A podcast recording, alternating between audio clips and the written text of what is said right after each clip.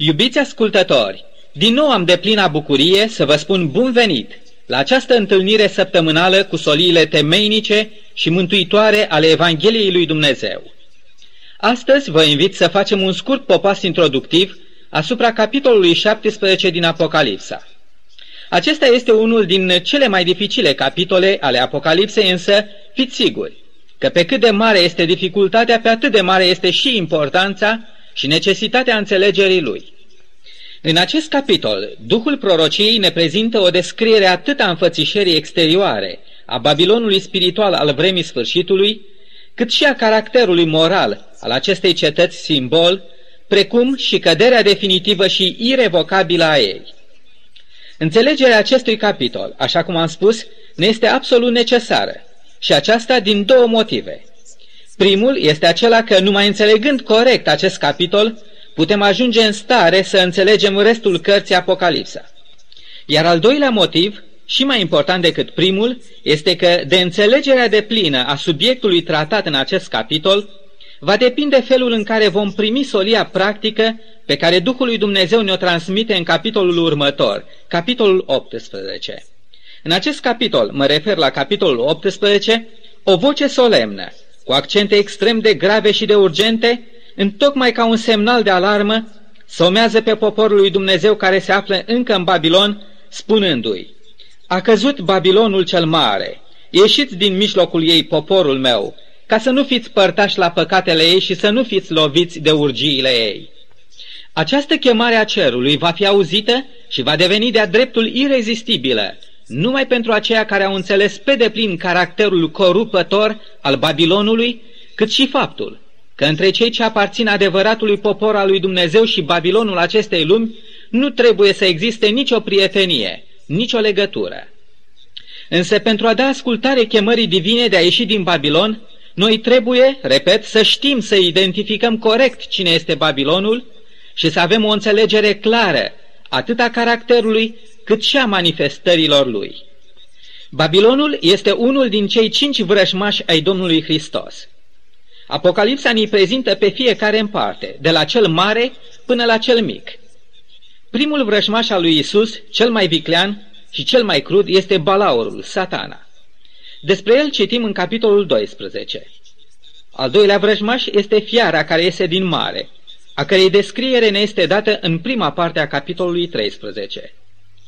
Al treilea vrăjmaș al Domnului Isus este fiara care iese din pământ, numită la capitolul 16 cu versetul 13 prorocul mincinos. Acest vrăjmaș este descris în cea de-a doua parte a capitolului 13. Al patrulea vrăjmaș este Babilonul, desfrânata cea mare, despre care citim în capitolul 14. Iar al cincilea vrăjmaș al Domnului Hristos este reprezentat de toți aceia care au ales să se închine fiarei și să accepte semnul ei, așa cum ne arată capitolele 13 și 14. Soarta finală a tuturor vrăjmașilor Domnului Hristos este pecetluită. Nimicirea lor va fi totală și definitivă. Ea va avea loc într-o ordine diferită de cum ne-am fi așteptat. Ea va începe de la cel mic până la cel mai mare. Astfel, în capitolul 16 vedem cum prăpădul celor șapte plăgi cade mai întâi asupra tuturor închinătorilor fiare. Apoi, în capitolul 17 și 18, urmărim prăbușirea și nimicirea Babilonului spiritual. La încheierea capitolului 19 are loc pedepsirea fiarei și a prorocului mincinos. Și, în sfârșit, în capitolul 20 are loc nimicirea marelui vrășmaș al Domnului Isus, satana. Aici poate că este cazul să resubliniez un lucru important, privind ordinea cronologică a evenimentelor descrise în capitolele 16 până la 20, și anume, succesiunea capitolelor în Apocalipsa nu poate să fie luată drept bază pentru a trasa o hartă a timpului exact când are loc fiecare eveniment descris în capitolele respective. Cu alte cuvinte, ordinea capitolelor nu respectă ordinea cronologică a evenimentelor.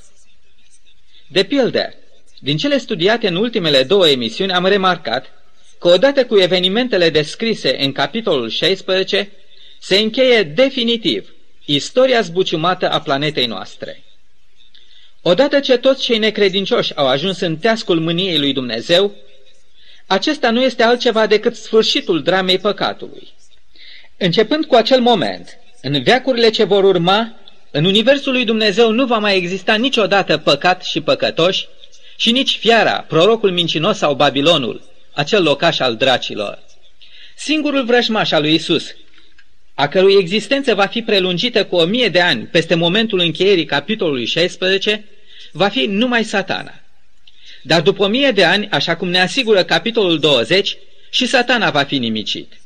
Așadar, dacă dorim să stabilim în mod corect ordinea cronologică a evenimentelor finale, atunci cele scrise în capitolele 17 și 18 și în finalul capitolului 19 trebuie să fie înglobate în aceeași perioadă de timp în care se desfășoară capitolul 16. Dar să vedem astăzi ce ne spune Duhul prorociei în capitolul 17. Să citim pentru azi numai primele șase versete din acest capitol. Cuvântul ne spune astfel. Apoi unul din cei șapte îngeri, care țineau cele șapte potire, a venit de a vorbit cu mine și mi-a zis, Vino să-ți arăt judecata curvei celei mari, care șade pe ape mari. Cu ea au curvit împărații pământului și locuitorii pământului s-au îmbătat de vinul curviei ei. Și m-a dus în duhul într-o pustie. Și am văzut o femeie șezând pe o fiară de culoare stacojie, plină cu nume de hulă, și avea șapte capete și zece coarne. Femeia aceasta era îmbrăcată cu purpură și stacojiu. Era împodobită cu aur, cu pietre scumpe și cu mărgăritare. Ținea în mână un potir de aur plin de spurcăciuni și de necurățiile curviei ei. Pe frunte purta scris un nume, o taină. Babilonul cel mare, mama curvelor și spurcăciunilor pământului. Și am văzut pe femeia aceasta îmbătată de sângele sfinților și de sângele mucenicilor lui Isus. Când am văzut-o, m-am mirat minune mare. Să ne oprim aici. Aceste șase versete reprezintă prima parte a capitolului 17. Acest capitol este format din două părți distincte. Prima parte, cea citită, cuprinde descrierea viziunii simbolice pe care Ioan a avut-o prin intermediul unuia din cei șapte îngeri care au revărsat cele șapte potire ale mâniei lui Dumnezeu. Acel înger i-a spus la un moment dat, Vino să-ți arăt judecata curvei celei mari. Partea a doua, a capitolului 17, începe de la versetul 7 și se continuă până la încheierea capitolului și conține explicația îngerului cu privire la viziunea pe care Ioan a primit-o mai înainte. În prima parte, Dumnezeu stabilește care este capul de acuzare al cerului împotriva Babilonului, iar în partea a doua, cerul pronunță sentința și arată pe ce cale va fi această sentință executată. Dacă lucrurile stau așa, atunci înseamnă că prima parte a capitolului 17 se referă la păcatele Babilonului care ating cota lor maximă în timpul plăgii a șasea. Iar partea a doua a capitolului 17 își găsește împlinirea în timpul plăgii a șaptea. Aceste două ultime plăgi sunt descrise în capitolul precedent, capitolul 16, al cărui studiu l-am încheiat în emisiunea trecută.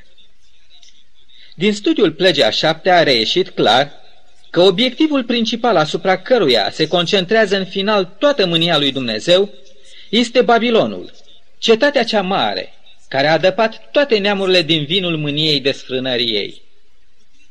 Desigur că aici nu este vorba de vechea cetate a Babilonului antic, ci de Babilonul spiritual al ultimilor zile.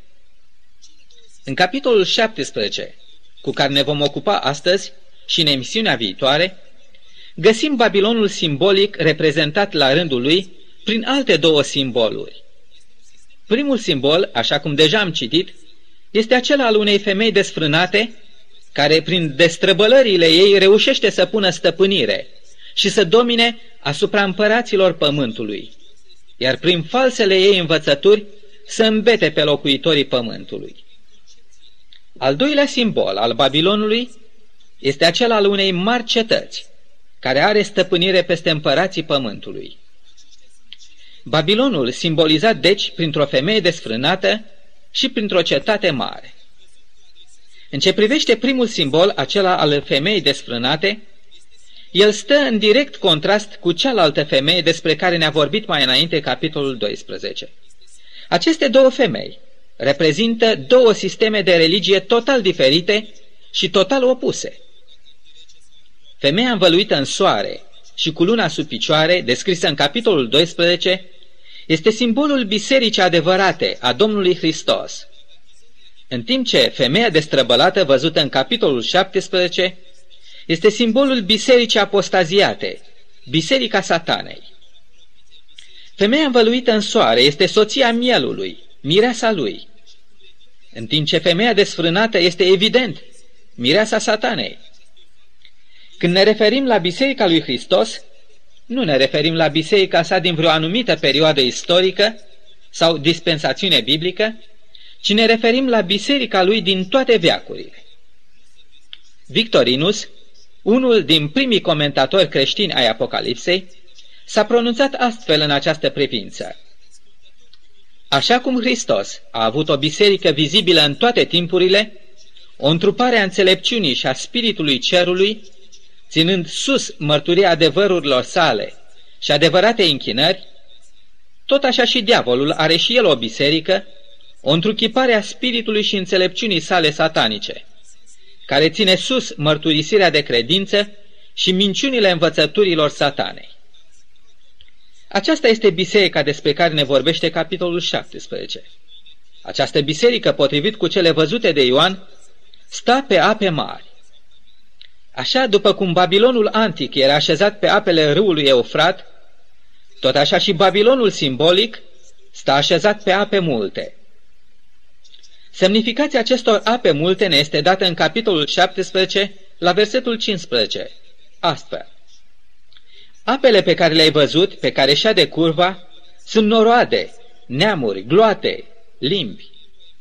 Șederea femeii pe ape este o indicație precisă a caracterului universal și dominant al bisericii satanei.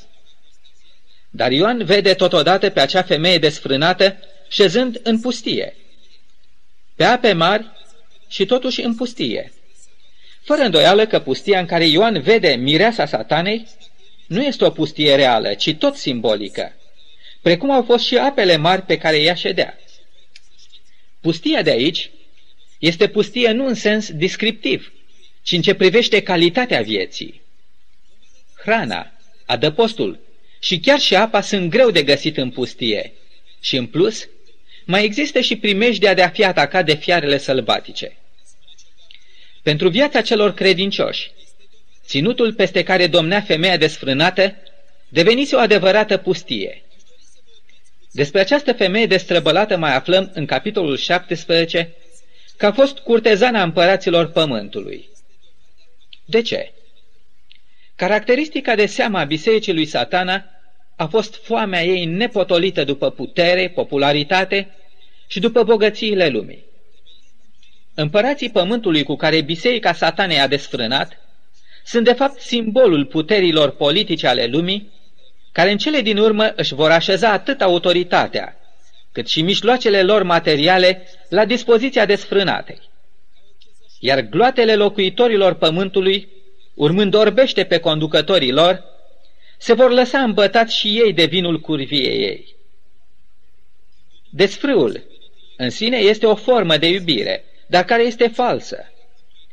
Această așa zisă iubire nu nobilează, ci din potrivă înjosește capacitățile fizice, spirituale, sentimentale și morale ale ființei omenești, întrebuințându-le cu scopul de a câștiga niște valori, care practic nu au nimic de a face cu iubirea. Tot astfel este numită în Sfintele Scripturi și înstrăinarea și pervertirea afecțiunilor inimii și ale credincioșiei creștinilor față de Isus, ca fiind desfrâu. Deoarece în cuvântul lui Dumnezeu, unirea dintre cel credincios și Isus este asemenea unei căsătorii, ruperea acestor legături intime prin apostazie este pe bună dreptate socotită a fi un desfrâu. Idolatria, acceptarea unor învățături neadevărate sau închinarea la cele materiale au fost totdeauna tratate de Dumnezeu ca fiind un act de desfrâu. Dumnezeu merge până acolo încât chiar numai prietenia, simpla prietenie cu lumea, manifestată prin acceptarea și însușirea standardelor ei de viață, este socotită a fi curvie și înregistrată de cer ca fiind vrăjmășie contra lui Dumnezeu. Așa ne spune Apostolul Iacov în capitolul 4 cu versetul 4 din epistola sa. Când oamenii aleg să-L înlocuiască pe Dumnezeu cu altceva, sau când își predau de bunăvoie inimile lor unor învățături și ritualuri care nu vin de la Dumnezeu, ba stau chiar învădită opoziție cu cele ce El a recomandat în cuvântul Său, aceasta este în ochii săi sfinți asemenea desfrânări. Pe lângă această formă spirituală de desfrânare, viziunea Apostolului Ioan din capitolul 17, prima parte, ne mai atrage atenția asupra unei alte curse a satanei, pe care o va întinde locuitorilor pământului. Bisericile creștine apostaziate ale timpului din urmă se vor uni cu puterile politice ale pământului, pentru că astfel satana să poată înhăma atât spiritual cât și civil întreaga lume la carul planurilor sale vrăjmașe contra lui Dumnezeu și contra bisericii credincioase a Domnului Hristos. Dar despre biserica apostaziată a zilelor din urmă, biserica satanei, mai stă scris în capitolul 17 că a fost văzută șezând pe o fiară, de culoare stacojie, plină cu nume de hulă. În profețiile biblice, fiarele de obicei simbolizează niște puteri politice. Atât culoarea roșie a fiarei, asemănătoare cu culoarea balaurului din capitolul 12, cât și numele de hulă care acoperă această fiară, dau de înțeles că fiara aceasta este vrășmașul lui Dumnezeu. Unii comentatori s-au grăbit să identifice această fiară din capitolul 17 cu fiara din Apocalipsa, capitolul 13. Însă, dacă le privim cu atenție, observăm că între ele este o diferență destul de mare. Fiara din capitolul 13, simbolul papalității, îmbină în manifestările ei atât preocupări religioase cât și politice. Pe când această fiară din capitolul 17 reprezintă numai puterea politică, în timp ce femeia desfrânată reprezintă puterea religioasă. Acum apostazia cât și opoziția față de Dumnezeu merg mână în mână. Culoarea stacojie a veșmintelor femei desfrânate sunt în total contrast cu culoarea veșmintelor miresei mielului. Mireasa Domnului Hristos este îmbrăcată în inul subțire, strălucitor și curat al faptelor ei neprihănite, pe când mireasa satanei este înveșmântată în culoarea simbolică a păcatului. Pe fruntea femeii desfrânate este scris un nume, o taină. Babilonul cel mare, mama curvelor și spurcăciunilor pământului. Babilonul nu este o simplă biserică apostaziată, ci este mai degrabă un nume de familie, care cuprinde toate bisericile care, la vremea sfârșitului, într-un fel sau altul, vor împlini în mod literal cuvintele scrise de Apostolul Pavel în întâia sa epistolă către Timotei, la capitolul 4 cu versetul 1. Citez. Dar Duhul spune lămurit că în vremile din urmă unii se vor lepăda de credință ca să se alipească de duhuri înșelătoare și de învățăturile dracilor. Deși Babilonul spiritual al zilelor din urmă va fi format din cele trei părți principale, catolicismul, spiritismul și protestantismul apostaziat, fără îndoială că alte sute și mii de mici sisteme religioase sau bisericești se vor naște și vor crește în vremea sfârșitului din acest trunchi și vor manifesta în credința și în faptele lor același spirit al Babilonului. Vorbind despre religia zilelor din urmă, tot Apostolul Pavel notează în a doua epistolă către Timotei, la capitolul 4 cu versetul 3, câteva lucruri foarte alarmante. El zice astfel, căci va veni vremea când oamenii nu vor putea să sufere învățătura sănătoasă, ci îi vor gâdi la urechile să audă lucruri plăcute și își vor da învățători după poftele lor. Își vor întoarce urechea de la adevăr și se vor îndrepta spre istorisiri închipuite. Observați contrastul. Biserica lui Hristos, mireasa lui, se ține de credință, se lipește strâns de adevăr, de învățăturile sănătoase ale Bibliei, în timp ce Babilonul va respinge cu dispreț adevărul, va călca în picioare învățăturile sănătoase și își va alege învățători după gusturile ei, care să-i predice ei și fiicelor ei decăzute învățături stricăcioase, care n-au nicio bază în cuvântul lui Dumnezeu, ci sunt de proveniență satanică. Numele scris pe frunte este simbolul caracterului, care întotdeauna este imprimat asupra minții și manifestat în purtare și în fapte. Numele care stă scris pe fruntea bisericii satane este fără nicio discuție un nume care stă în directă opoziție cu numele pe care Dumnezeu vrea să-l scrie pe fruntea adevăraților săi urmași, și anume, Sfințenie Domnului. Fiți sfinți, căci eu sunt sfânt, zice Dumnezeu. În capitolul 14, în primele două versete, citim că numele sau caracterul lui Dumnezeu este scris pe fruntea acelora care vor câștiga în aceste zile biruința asupra Babilonului cu toate învățăturile și practicile lui păcătoase. Haidem să ne zidim o cetate și să ne facem un nume, și-au spus cândva la începutul istoriei acestui pământ întemeietorii vechei cetăți Babel. Și într-adevăr, ei și-au făcut un nume care de-a lungul veacurilor a rămas ca un simbol al neascultării și decăderii spirituale. Acesta este spiritul Babilonului și a tuturor bisericilor din vremea sfârșitului, care vor viola cuvântul divin, vor apostazia de la credința adevărată dată sfinților odată pentru totdeauna. El va arăta un spirit de nesupunere față de poruncile clare ale lui Dumnezeu.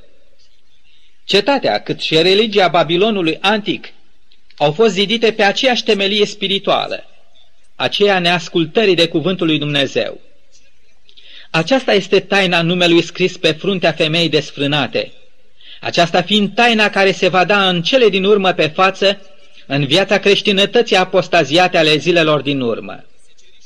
Astăzi creștinii se fălesc că poartă numele lui Isus, că luptă sub standardul său, că apără cauza Evangheliei sale, că au reușit să aibă un cuvânt greu de spus în treburile politice ale țărilor lor și ale lumii.